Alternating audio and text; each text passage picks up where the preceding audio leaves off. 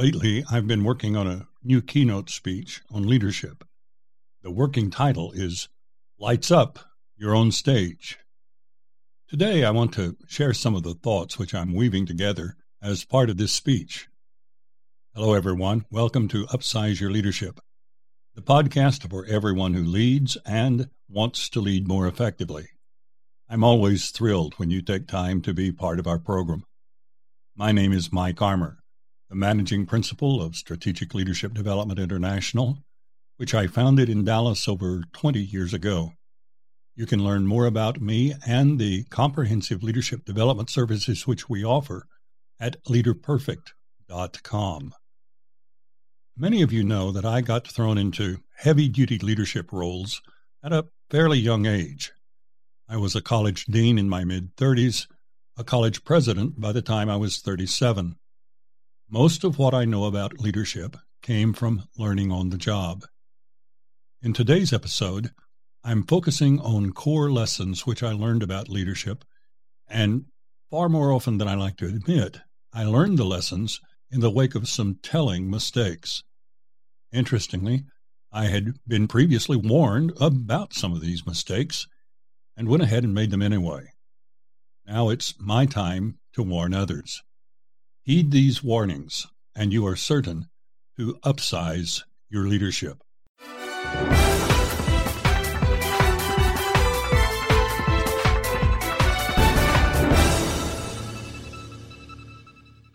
This podcast is a part of the C Suite Radio Network. For more top business podcasts, visit c-suiteradio.com. I worked my way through the first two years of college by building sets and managing the lighting for the school's drama department productions.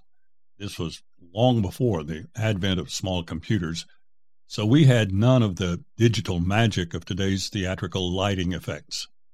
I worked with controls which were large, bulky, and cumbersome. My domain was backstage, just off the main curtain standing at a massive control panel which was wired to every light in the show. The machine itself had a dozen or so huge rotary rheostats, each with an 8 inch long handle, which was used to position the rheostat precisely to generate the desired changes, each to be executed precisely on cue. I therefore spent the entire show pushing and pulling the control handles all the while following the action on stage intently so as not to miss my cues. By the final curtain, I was usually pretty exhausted, but I enjoyed every minute of it. I particularly remember the adrenaline rush which swept over me when the overture began. My first cue was only moments away. As the overture reached its final bars, I readied myself for the next words in my headphones the director barking the order, Lights up, it's showtime. My light board was right at the place where actors and actresses positioned themselves before stepping on stage. I was close enough to them to sense their excitement and occasional stage nerves, especially on opening night.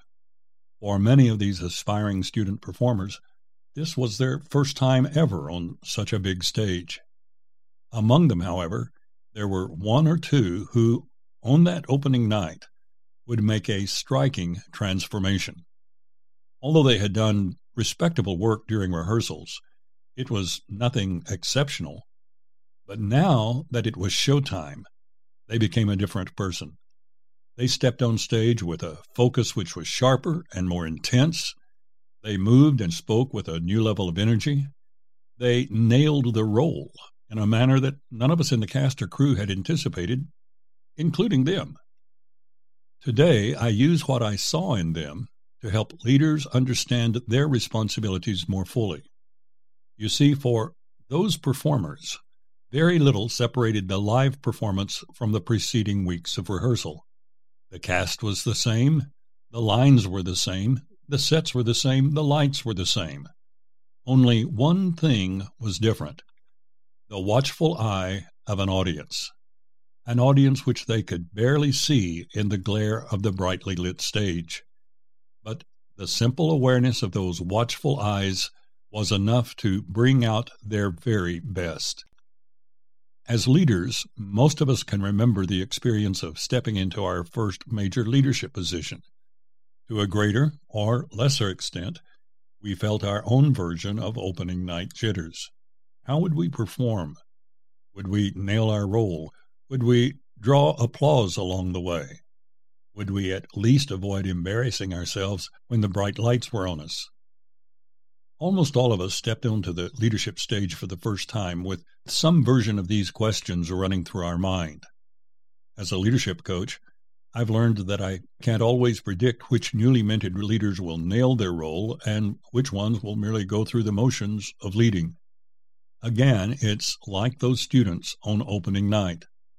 I learned to anticipate that one or two of them were about to perform as they never had before, but I could never tell in advance who they were. But this I did learn.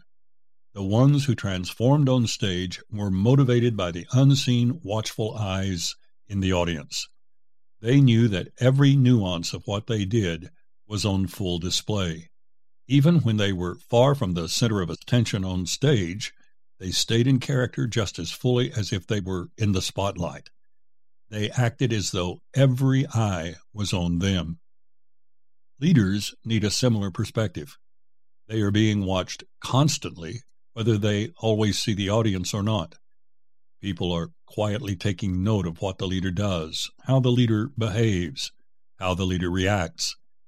They are forming their own opinion about whether the leader is genuinely a person of character, whether the leader's actions align with the values and attitudes which the leader demands of others, whether the leader consistently shows good judgment, whether the leader is caring, wise, even handed.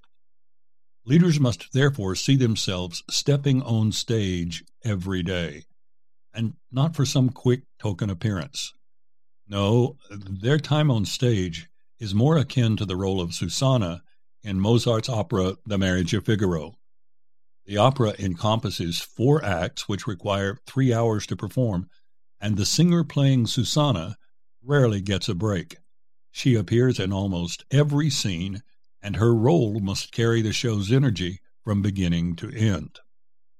Our daughter once played the role of Susanna, and just weeks after landing the part, she discovered that she was pregnant. In most productions of Figaro, Susanna wears a tight bodice whose stiff bindings pose a challenge for the singer to draw deep breaths. Being pregnant only compounded the challenge. Still, our daughter mustered a masterful performance. For her, when the lights go up, it's showtime. For leaders, our daughter's experience is a splendid metaphor. Leaders should anticipate that they are to be on stage every day for the entire day, expected to carry the energy throughout. And they are expected to nail their performance no matter how they feel at the moment. It's a tall order. For that reason, leaders must begin every day with an imperative to self Lights up, it's showtime. I've conditioned myself to do this at the mirror while shaving. Women may want to do it while combing their hair to start the day. I would suggest a similar ritual for you. Find some routine part of the morning, preferably when you're looking at yourself in a mirror, to say to the you staring back from the mirror, The lights are about to go up. It's showtime.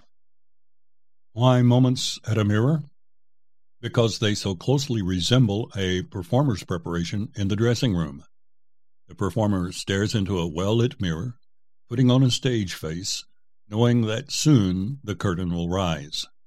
You're doing much the same as you stare into your morning mirror. You're putting on the face which today's audience will see. What a perfect time to remind yourself afresh that in short order you step on stage. You're only minutes away from showtime. Before I go further, however, I should probably address a potential misunderstanding. Just because I'm using a stage metaphor for leadership does not mean that I'm suggesting that you put on an act when you step on stage as a leader. Theater audiences are pretty astute at picking out actors who are not particularly convincing or believable in their role. People do the same with their leader. They are good at recognizing insincerity or pretense in a leader's performance. So I'm not suggesting that you put on an act. I'm simply encouraging you to step on stage with the very best version of who you are. If I could borrow another analogy, imagine that someone throws a magnificent dinner to give you a special award. Hundreds of people attend. And because you are the guest of honor, you are seated prominently at the head table. You're the center of attention. Everyone can see you, and at one time or another, everyone has their eyes on you. You're not always certain as to who is watching at a given moment, but you realize that everything you do is on full display. In a setting like this, how are you likely to conduct yourself? You're probably going to be on your best behavior. You will arrive neatly dressed. You will be courteous and polite. You will follow proper etiquette. You will be genuinely warm and attentive to people who start a conversation with you. You will be pleasant and controlled. You will watch your language and guard your tongue. In a word, you will embody the very best of who you are. And there's nothing hypocritical about doing so. What you are displaying is a genuine facet of yourself. You're not pretending to be someone you are not. You're simply opting to wear your best face. Heaven knows we all have other faces which we are practiced at wearing. But for an occasion like this, only your best face will do. Your daily leadership role is every bit as important as any appearance as a guest of honor. Far more is at stake for you, for your people, for your organization. Every morning, your audience awaits. What will they conclude about you and your leadership from your performance today? What they conclude will be determined by what I call the optics of leadership. As leaders, we live constantly under both a microscope and a magnifying glass. And as a rule, the larger our leadership role, the more minutely the microscope probes and the bigger our actions appear under the magnifying glass. If that sounds confusing, let me expand on what I mean by the optics of leadership. Our actions and decisions as leaders always carry implications for our people. And if our leadership role is quite substantial or broad, these implications can be highly consequential. Our people, therefore, have much at stake in determining what we are up to. What are our intentions? Where do we seem to be headed? Why are we doing what we are doing? What's the meaning behind this or that policy or pronouncement? To answer questions like these, our people continually dissect our actions and parse our statements. They're like the theater critic sitting in the audience, taking note of even minute details. If people trust us, they will normally give us the benefit of the doubt as they probe these questions. If they distrust us, however, they may not be so generous in their assessment. And once their misgivings about us grow in number, they put us under a microscope. Our every movement, our every comment is subject to scrutiny and examination. Our people read between the lines of what we say. At the same time, our position of leadership puts us under a magnifying glass, which makes what we do bigger than life. It's the theater equivalent of people in the audience watching a performance through opera glasses. They can pick out details in a performer's makeup and costume that even those on the front seats may fail to see. Under the magnifying glass, our faults as leaders become more visible, our weaknesses more glaring. Personal slights become more upsetting. Lapses of good judgment become more obvious, any inconsistent behavior more apparent. This magnifying effect is so great indeed that at top levels of management and leadership, we must be especially guarded about what we say or what we do. I learned this the hard way in my very first day on the job as a college president. In my previous position at a major university, I had worn several hats. One of them made me a special assistant to the president. When he learned that I was resigning to take the presidency of a small liberal arts college, he volunteered an afternoon of his time to offer advice on how to avoid mistakes which he himself had made as a leader. His second point of counsel was always remember that as president, your words carry a weight which they have never had before. You like to make little one line humorous remarks, he said. Be careful about that going forward, because people will take your jokes as an order. I thought I fully understood what he meant. Not so. I arrived on my new campus in the final two weeks of summer vacation, quickly settled into my office, and then took a tour of the campus with the Vice President for Finance and Administration. Our first stop was a men's dorm where every worker in facility maintenance was busily sprucing things up for the arrival of the first students within a week. From there, we made our way to new tennis courts under construction and our route carried us through a 30 foot wide passage between the administration building and the field house. A window in my office suite looked out on an ornate fountain which sat at the heart of this passageway. As we passed the fountain, I noticed a flower bed alongside the field house where dandelions were in full bloom.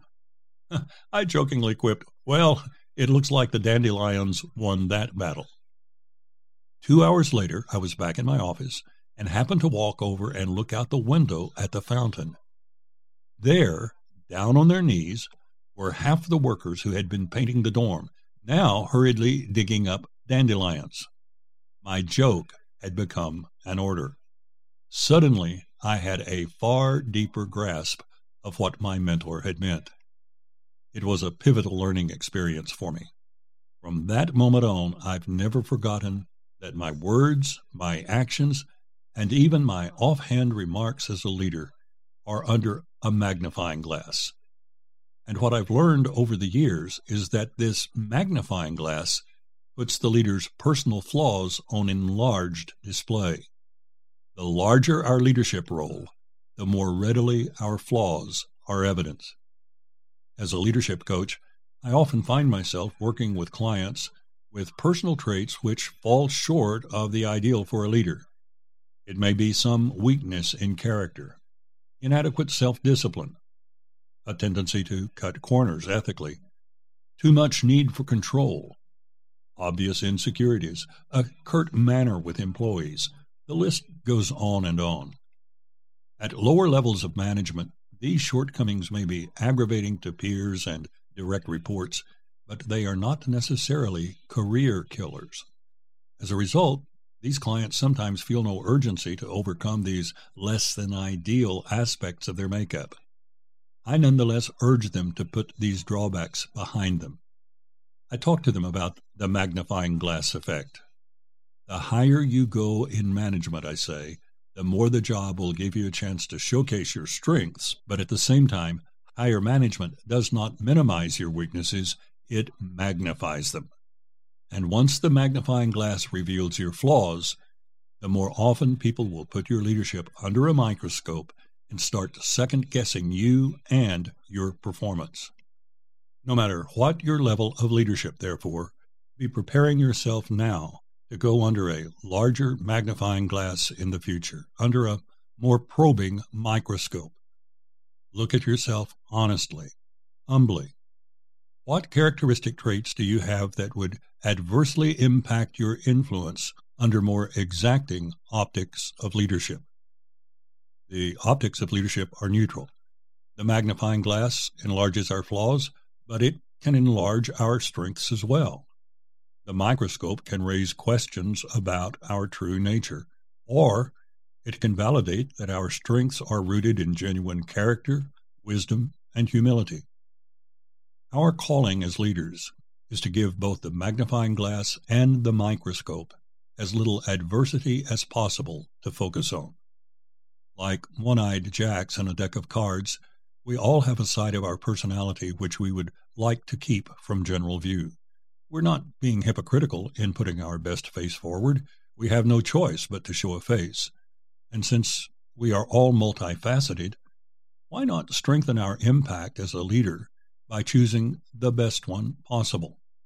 And the surest way to do that is to see ourselves as forever on stage or standing in the wings, making ready to step on stage. In either case, our watchword must be Lights up! It's showtime! If you would like a transcript of today's podcast, you can download it at leaderperfect.com slash podcast. Simply follow the link to download scripts. Today's podcast is relevant to anyone in leadership, whatever their role. Therefore, let me invite you to share this episode with friends and colleagues or your network on social media. And by subscribing yourself, you're assured of an immediate alert when new episodes go online. We have some big announcements coming about this podcast, including the move to a new location. Make it easy to stay in touch as these announcements are made. As always, I look forward to our next visit. Until then, find some way every day to upsize your leadership.